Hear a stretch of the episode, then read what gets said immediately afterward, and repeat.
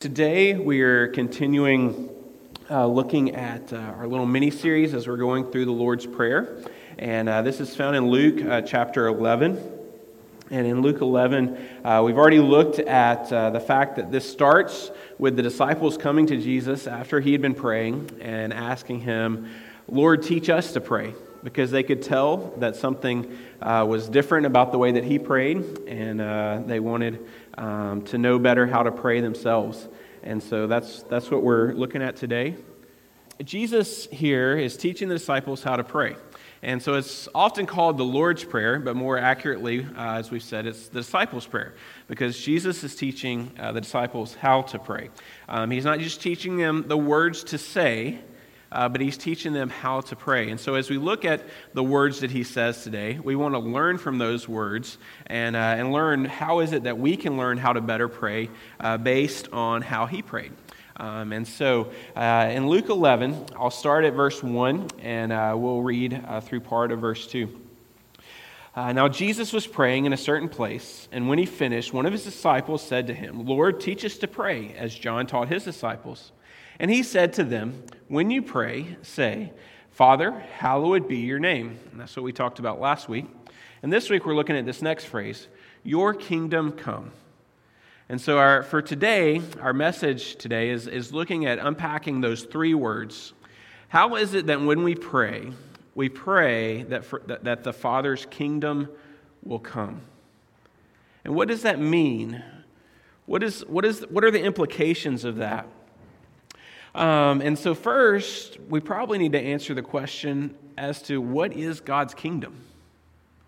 What is God's kingdom? Um, naturally, if you're talking about a kingdom, uh, that usually means that there's a king, right? And so, if it's God's kingdom, he probably is the king of his kingdom. Um, and so, that's kind of a logical thing, but is that kingdom just like all these other kingdoms throughout time? Uh, because, you know, kingdoms rise, kingdoms fall. You know, there's all kinds of different uh, kingdoms throughout time that we've seen. Um, now, um, you know, in our modern political structures, uh, many countries are moving away from kings or queens, um, but getting to uh, their own different forms of government and everything, right? Those are still kingdoms. The, the terms still apply. Um, it's a, a sovereign nation, a sovereign rule, um, a sovereign kingdom. And so, is God just like those? Is his kingdom like all the others? Well, no.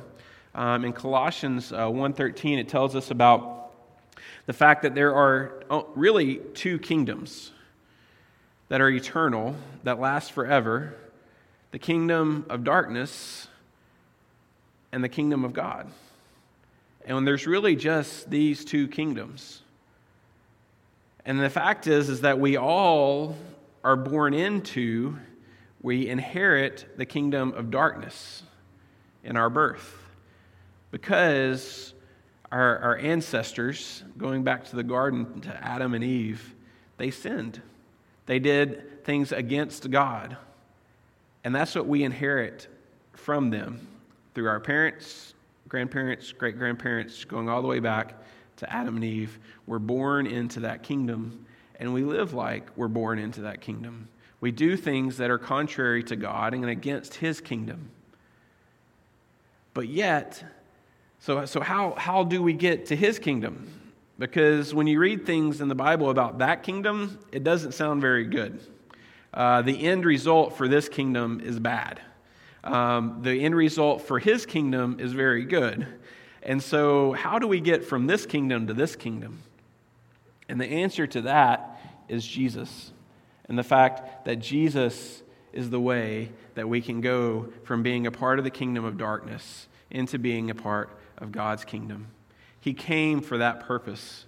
He came to earth so that we can be changed, so that we can be given a way into his kingdom so that we can be a part of his kingdom, no longer a part of the kingdom of darkness. That's what Colossians 1:13 is talking about. It's about the fact that those of us who are believers, those of us who have placed our faith in Christ, we have changed. We have been changed from being a part of this kingdom to being a part of Jesus' kingdom. And uh, being a an immigrant myself here. Um, the, this whole topic of um, your citizenship and kingdoms really uh, kind of rings home for me a lot of the time uh, because I was born in the States, and so my citizenship is still there. I'm here on a, uh, a, a temporary visa, but working towards our permanent residency and then hopefully eventually towards dual citizenship. Um, to do that, we're constantly having to fill out paperwork, uh, pay fees. Um, the ne- next thing up is we have to go to a special specialty doctor um, that's going to check us out to, uh, I guess, to make sure we're not bringing some horrible disease into your country. Um, but uh, yeah, complete with uh, x rays and all this kind of stuff. And I mean, they're, they're, very, very thorough. You should be proud of your, your government. They, they want to make sure that uh, um, only the people they want here get here. So, uh, but we're working through all that. And is it, the, is it the same kind of thing with God's kingdom? To get into his kingdom? Is it just the, you know, we got to do the right paperwork or we got to do the right stuff or we got to pay the right fees or we got to put our time in or whatever? Well, no, not at all. Entrance into his kingdom is a free gift. It's a free gift that's given by Jesus. What's required of us is to accept that gift, to take that gift into our lives and to apply it to our lives. And so, when we do that, what's happening is his kingdom is coming into us. And so when we pray, Father, your kingdom come, one of the ways that we can pray that is praying for salvation. Is praying for our lives to be saved, for our citizenship to be changed from the kingdom of darkness to the kingdom of heaven to the kingdom of God. And that is one way that we can pray, Your kingdom come.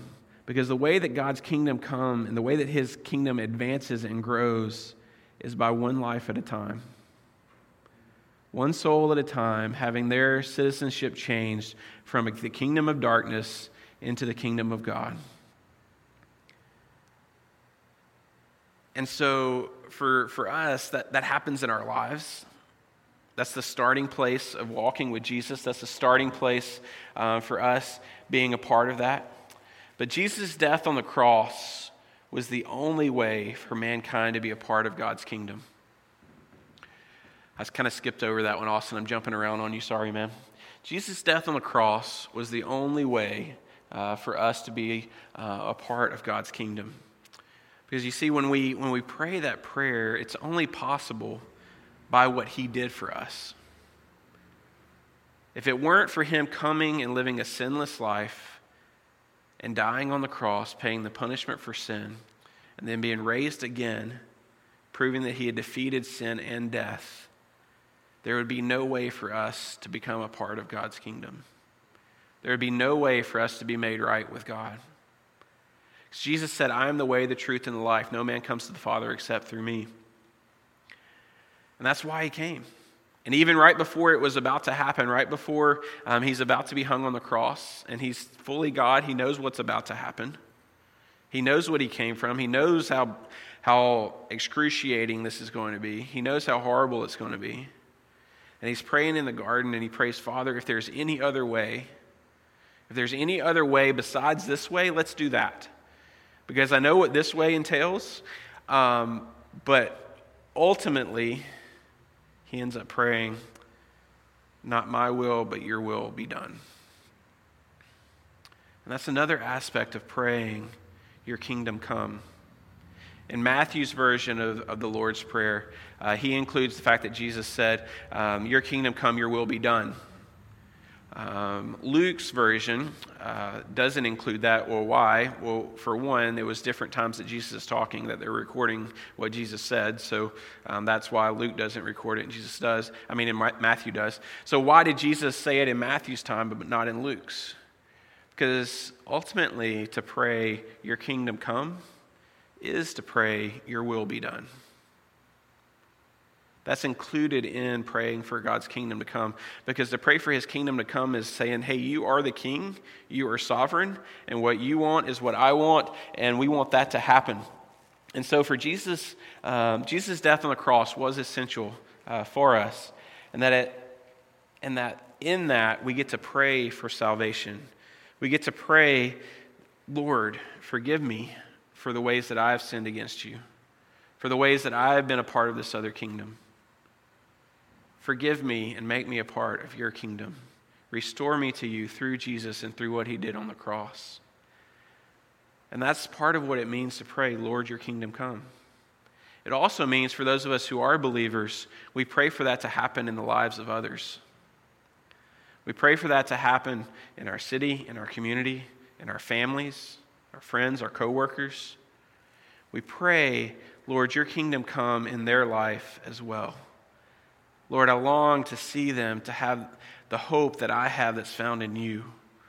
I want them to have that. I want them to have that same hope, that same assurance that I have. So, Father, please let your kingdom come in their life as well. And so, as we pray, Lord, your kingdom come, we pray for salvation for ourselves, but then for others. And as I said, to pray that, uh, to pray his kingdom come, is also to pray, Lord, your will be done. But what is God's will? Um, 1 Thessalonians um, 4 3 through 5 says, uh, This is God's will for you, um, that you abstain from sexual immorality, that each of you knows how to control his body in holiness and honor, not in the passion of lust like the Gentiles who do not know God. So, is that is it? Is it just about sexual ethics? Is that God's will for us? Um, that's part of it, but that's not all of it. If you want to turn to 1 Peter, um, we're going to look at a, a longer chapter, a longer uh, section here in 1 Peter um, chapter 1. And Peter is really, he really just kind of lays out here um, a lot of these things I've been, been mentioning already. But in 1 Peter 1, I'm starting in verse 13. Therefore, preparing your minds for action and being sober minded, set your hope fully on the grace that will be brought to you at the revelation of Jesus Christ. As obedient children, do not be conformed to the passions of your former ignorance. So, what he's saying is, no longer act like you're a part of that kingdom. You're now obedient children to your Father. You're a part of this new kingdom, and you need to act like it. But as he who called you is holy, you also be holy in all your conduct. So, because our King is holy, because he is a holy God, we too are to strive for holiness in our lives. Since it is written, You shall be holy, for I am holy. And if you call on him as Father, who judges impartially according to each one's deeds, conduct yourselves with fear throughout the time of your exile, knowing that you are ransomed from the futile ways inherited from your forefathers. We inherited the sin nature, but yet we've been ransomed from that. We've, the price has been paid for that so that we can be a part of God's kingdom and be with Jesus. Not with perishable things such as silver or gold, but with precious blood of Christ. You can't pay enough gold, money, anything to make your way into his kingdom. The only way in is through the thing that will not perish, and that is Jesus' blood.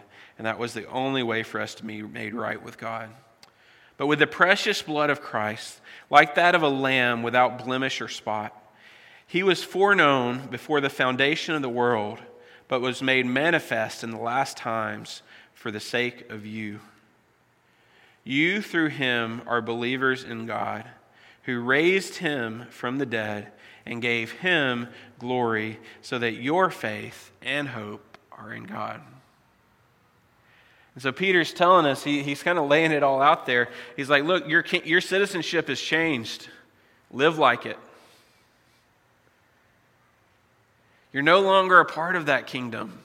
That's dead. That's gone. You've been ransomed from that. Don't stay in that anymore. You've been set free by the blood of Jesus, and you have the freedom to live in holiness and honor to God.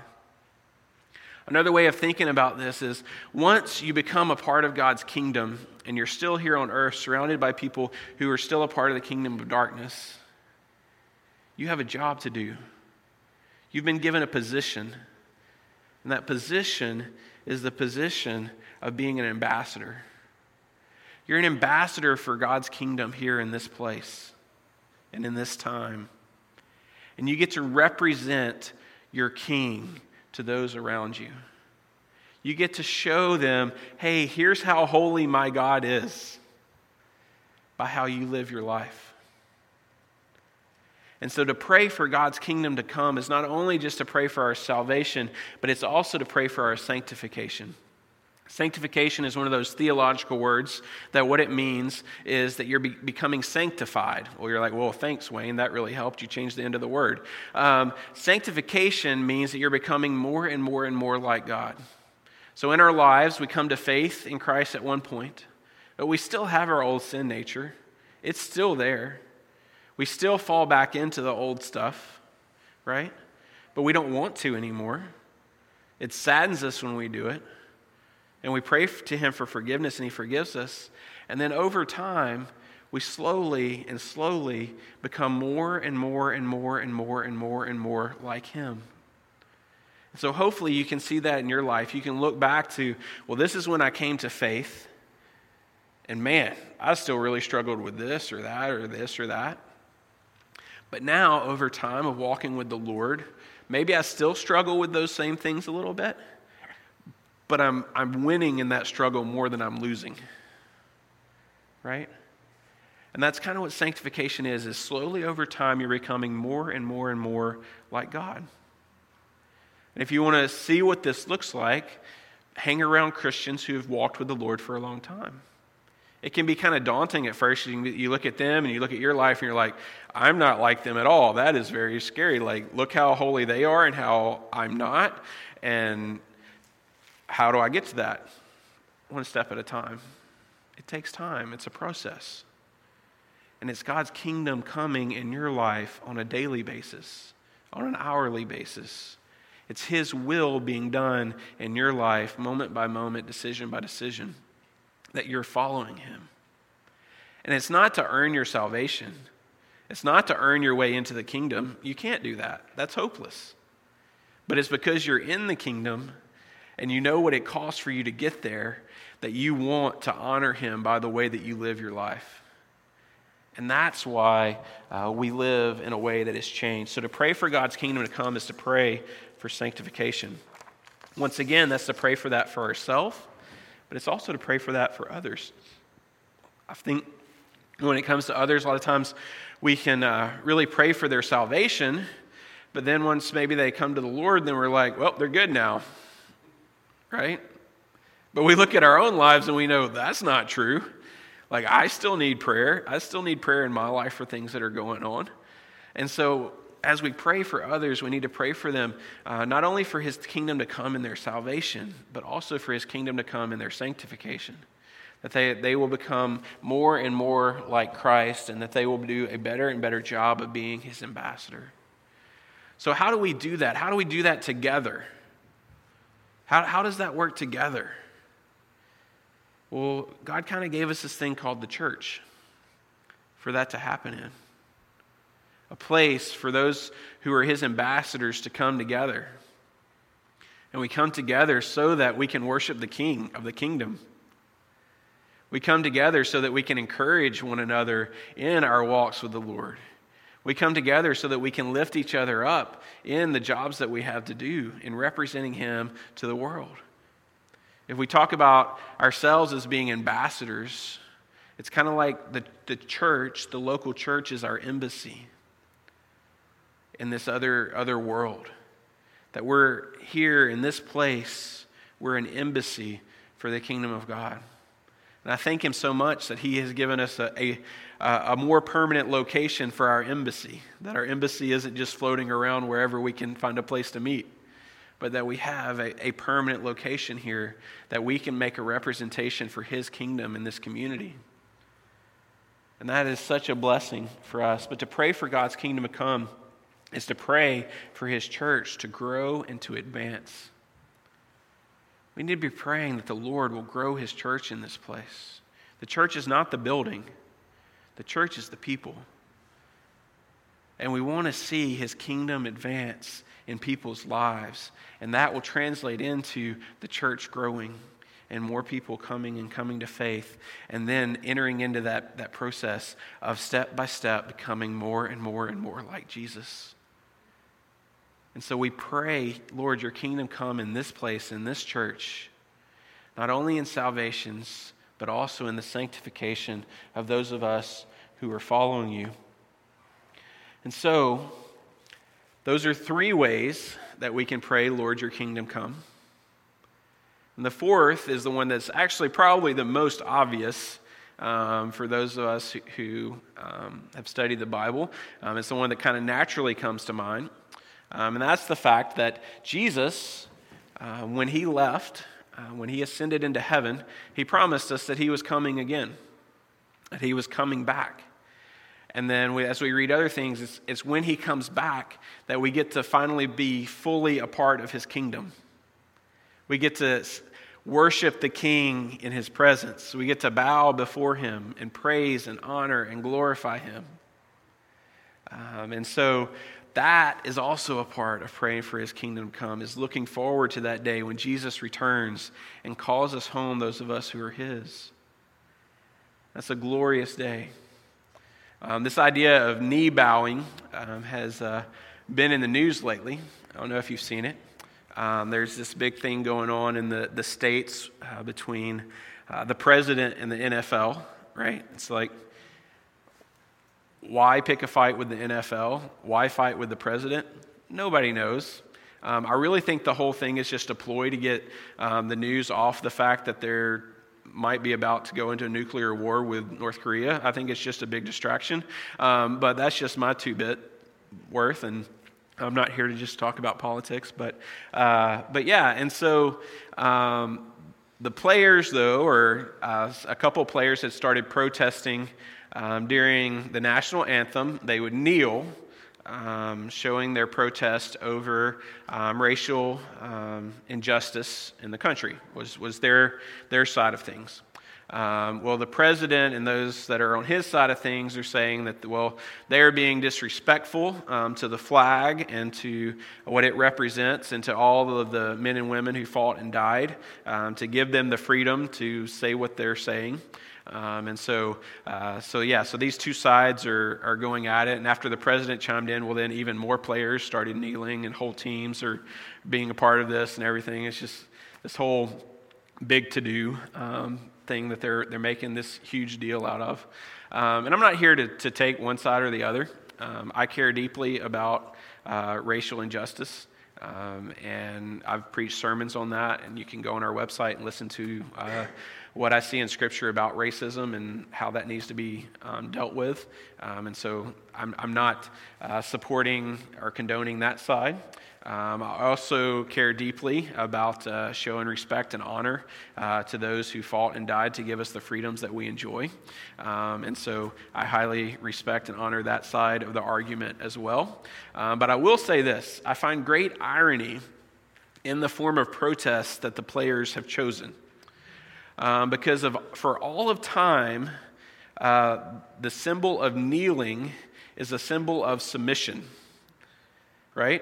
Anytime you see kneeling, it's kneeling before a king, it's kneeling in worship, it's kneeling before somebody who is more powerful than you. And that is the form of protest that the players have chosen uh, for showing their, their, I guess, disrespect, if you can, if I can say that. Um, so I, I, don't fault them for their cause. I am fully for fighting for racial justice, um, but I find irony in the the method by which they chose to form their protest. Um, because we know that to kneel means that you are submitting yourself before one who is greater. And that's not what they mean at all by doing it. But that's what that symbol has always meant. And that's what that symbol is going to mean when Jesus returns. In, uh, in Philippians 2 um, 10, uh, it says this.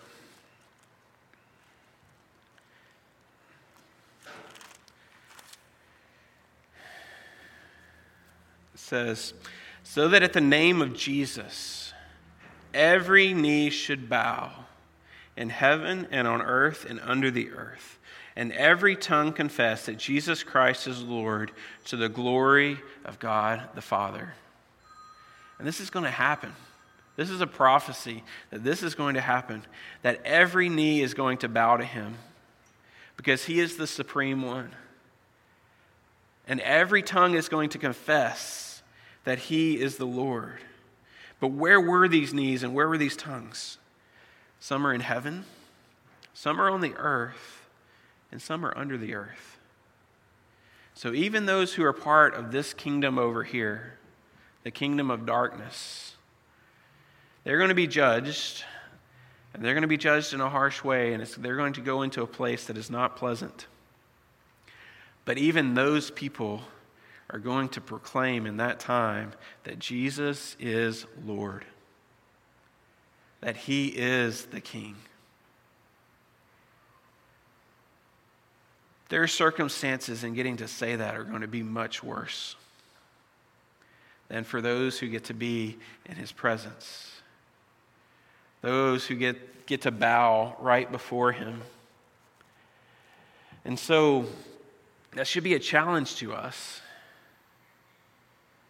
to let people know hey, this is the truth, this is the reality, this is what's going to happen. And if you're still hanging out in this kingdom over here, it's not going to end well. You ultimately will proclaim that Jesus is Lord, but you might not like the circumstances you're in when you get there. But there's a free way that you can get to be a part of his kingdom here and now. And for all of eternity, you get to experience the joy and the peace and the satisfaction that's found in him in a way that only he can satisfy. And that's through his blood on the cross. That's through placing your faith in him and asking him to be your Lord and Savior. It's through submitting your life to him, making him king over your life as well. Will you do that? Maybe you're here today and you're still hanging out in this kingdom. You're like, well, I kind of like this kingdom. It's kind of fun over here. I'm telling you, the end results for your fun, it's not going to be fun. Anyone who's honest with you will tell you that sin is always fun at first until you deal with the consequences. If it wasn't fun, nobody would do it. But just like you have to deal with the consequences here and now, there are eternal consequences that are much, much more significant. And so to pray for God's kingdom to come is to pray for Christ's imminent return. We're praying for him to come back. Come, Lord Jesus, come. We look forward to that day. Uh, the Apostle John was giving a, vision at the end of his life about what, how that's going to happen, what, it, what's gonna, what it's going to look like, and uh, how things will happen. And this, he recorded it for us in the book of Revelation. A lot of people dig into this book and they try to come up with timelines and things like that, and I really don't think that's the purpose. I think its purpose is to reassure those of us who are followers of Christ that, hey, it's going to happen. Um, we have assurance in the fact that we're on the winning side. There are two kingdoms at play, um, but ours wins in the end. And uh, in, in Revelation 19, starting in verse 11, he says this Then I saw heaven opened, and behold, a white horse. The one sitting on it is called faithful and true, and in righteousness he judges and makes war. Well, who is that? That's Jesus. The first time Jesus came, Jesus came in a peaceful way and humbly laid down his life for us. The next time he comes, he's coming back as a ruler, as a king, and he's going to execute justice and judgment on those who are against him. His eyes are like a flame of fire, and his head, on his head are many diadems, and he has a name written that no one knows but himself. He is clothed in a robe dipped in blood and the name by which he is called is the Word of God. And the armies of heaven, arrayed in fine linen, white and pure, are, flowing, are following him on white horses. From his mouth comes a sharp sword with which to strike down the nations, and he will rule them with a rod of iron, and he will tread the winepress of the fury of the wrath of God Almighty. On his robe and on his thigh, he has a name written King of Kings and Lord of Lords. He's coming back and he will conquer all.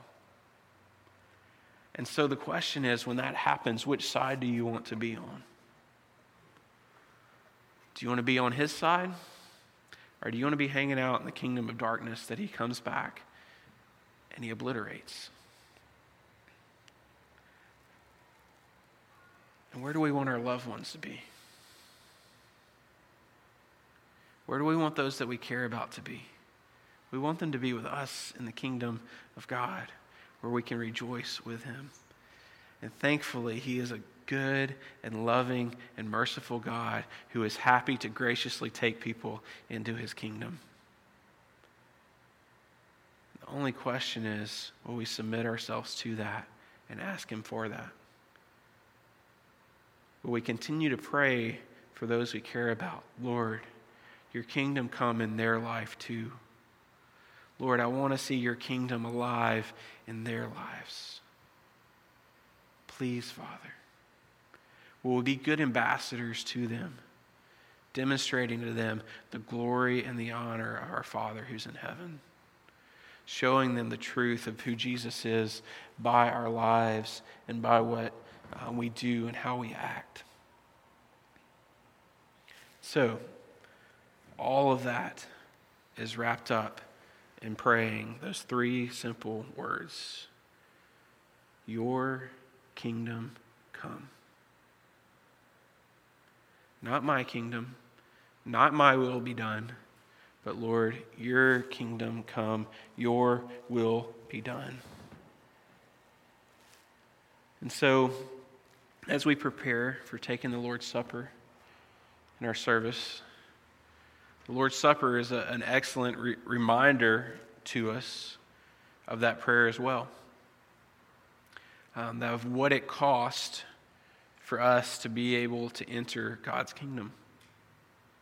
It cost us, cost, cost Jesus blood.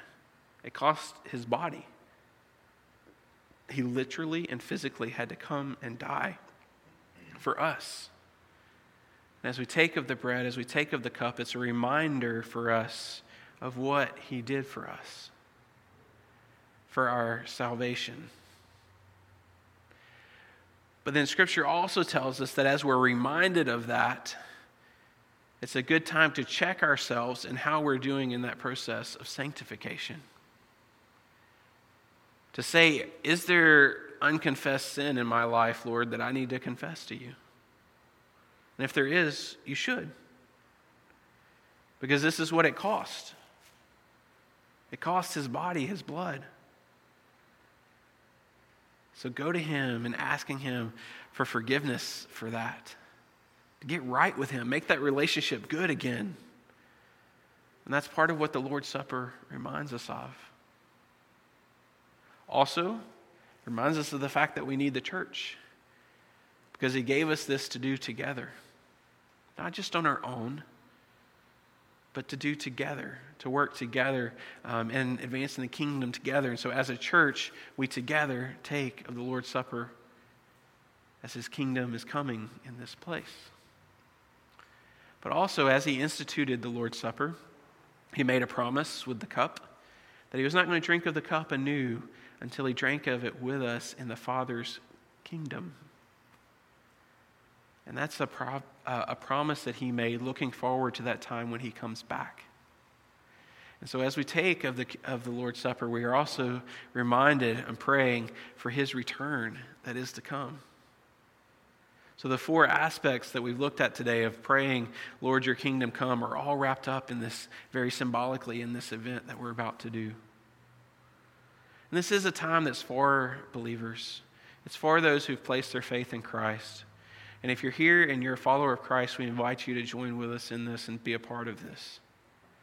If you're here and you're, you're not a believer, or if you're a believer and you, you just you know that you have unconfessed sin in your life that you just can't deal with right now, then we ask you just to pass it by. Nobody's going to think less of you for that. We all need that at times in our lives where we just need to, to step back from it. Because what Scripture says is that when you take of this wrongly, that actually what you're doing is heaping more judgment on yourself.